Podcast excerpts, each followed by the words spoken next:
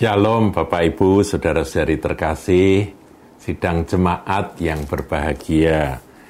Jumpa lagi di dalam Suara Gembala dan kali ini saya akan bacakan firman dari Markus pasal 10 ayat 28 sampai 31. Perikop ini berjudul upah mengikut Yesus.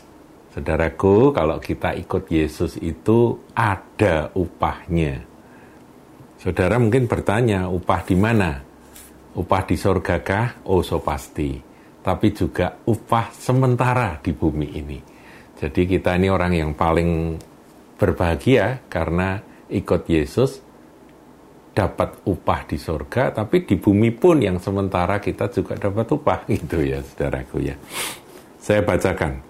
Berkatalah Petrus kepada Yesus, "Kami ini telah meninggalkan segala sesuatu dan mengikut Engkau."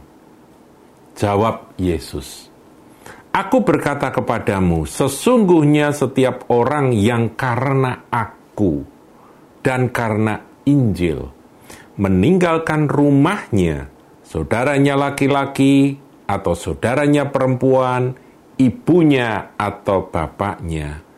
Anak-anaknya atau ladangnya, orang itu sekarang pada masa ini juga. Berarti kan yang sementara, saudaraku ya, sekarang pada masa ini juga.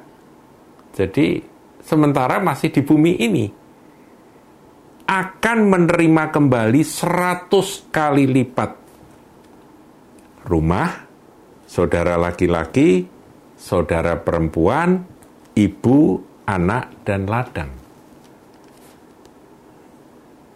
Saudara jangan jangan jangan nambah ya istri begitu nggak ada ya saudara sebab istri itu dua menjadi satu dengan suaminya. Jadi itu sudah bukan lagi dua. Jadi saudara meninggalkan istri secara apa itu secara meninggalkan sungguh-sungguh kalau bukan bukan hanya bepergian pergi meninggalkan sementara. Bukan. Itu tidak ada saudara. Tapi kalau meninggalkan keluarga itu benar-benar terjadi saudaraku. Orang berpisah dari ibu bapaknya berpisah dari saudara-saudarinya meninggalkan rumahnya karena Injil. Nah itu nanti tentunya tafsirnya masuk kepada mereka-mereka yang karena Injil mereka harus kehilangan segala sesuatu. Tapi ada juga yang tidak karena diusir, tidak karena dikucilkan, tapi karena ya secara sukarela mereka melepas itu semua. Tuhan berjanji, apa saudaraku?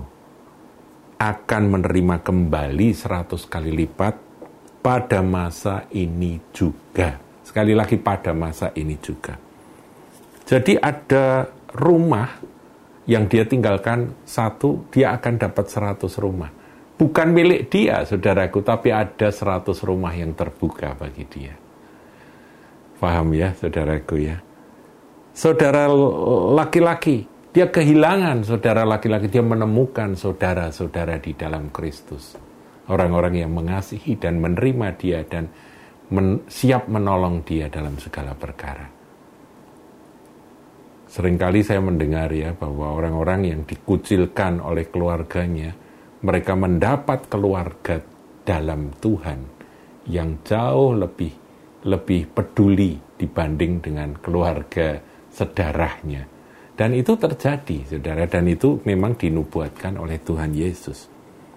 Demikian saudara perempuan, ibu dan anak dan ladang meninggalkan anak pun dia akan beroleh anak-anak rohani. Meninggalkan ladang.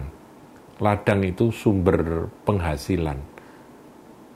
Dia akan diberkati Tuhan. Tuhan berjanji seratus kali lipat, saudaraku. Sekalipun disertai berbagai penganiayaan, saudaraku, penganiayaan tetap jalan. Sebab siapa yang mau hidup beribadah kepada Kristus pasti akan terkena aniaya. Saudara akan menderita aniaya. Dan pada zaman yang akan datang, ia akan menerima hidup yang kekal. Jadi, keuntungannya ada dua. Hidup sekarang, apa yang kau tinggalkan itu Tuhan tahu dan Tuhan akan ganti 100 kali lipat. Demikian nanti ketika selesai tugas di bumi, ia akan menerima hidup yang kekal. Wow, dahsyat sekali janji Tuhan, saudaraku. Jadi kita ini untuk Tuhan Yesus, kita ini harus rela melepas apa pun. Tetapi banyak orang yang terdahulu akan menjadi yang terakhir dan yang terakhir akan menjadi yang terdahulu. Ayat 31 saya kurang suka. Karena jangan sampai kita yang sudah percaya Yesus, kita malah nggak ngalami ini.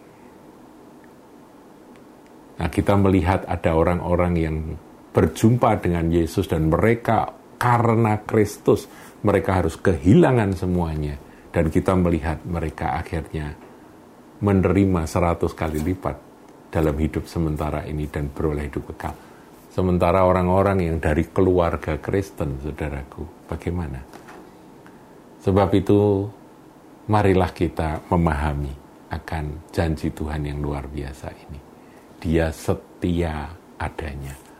Tuhan Yesus memberkati.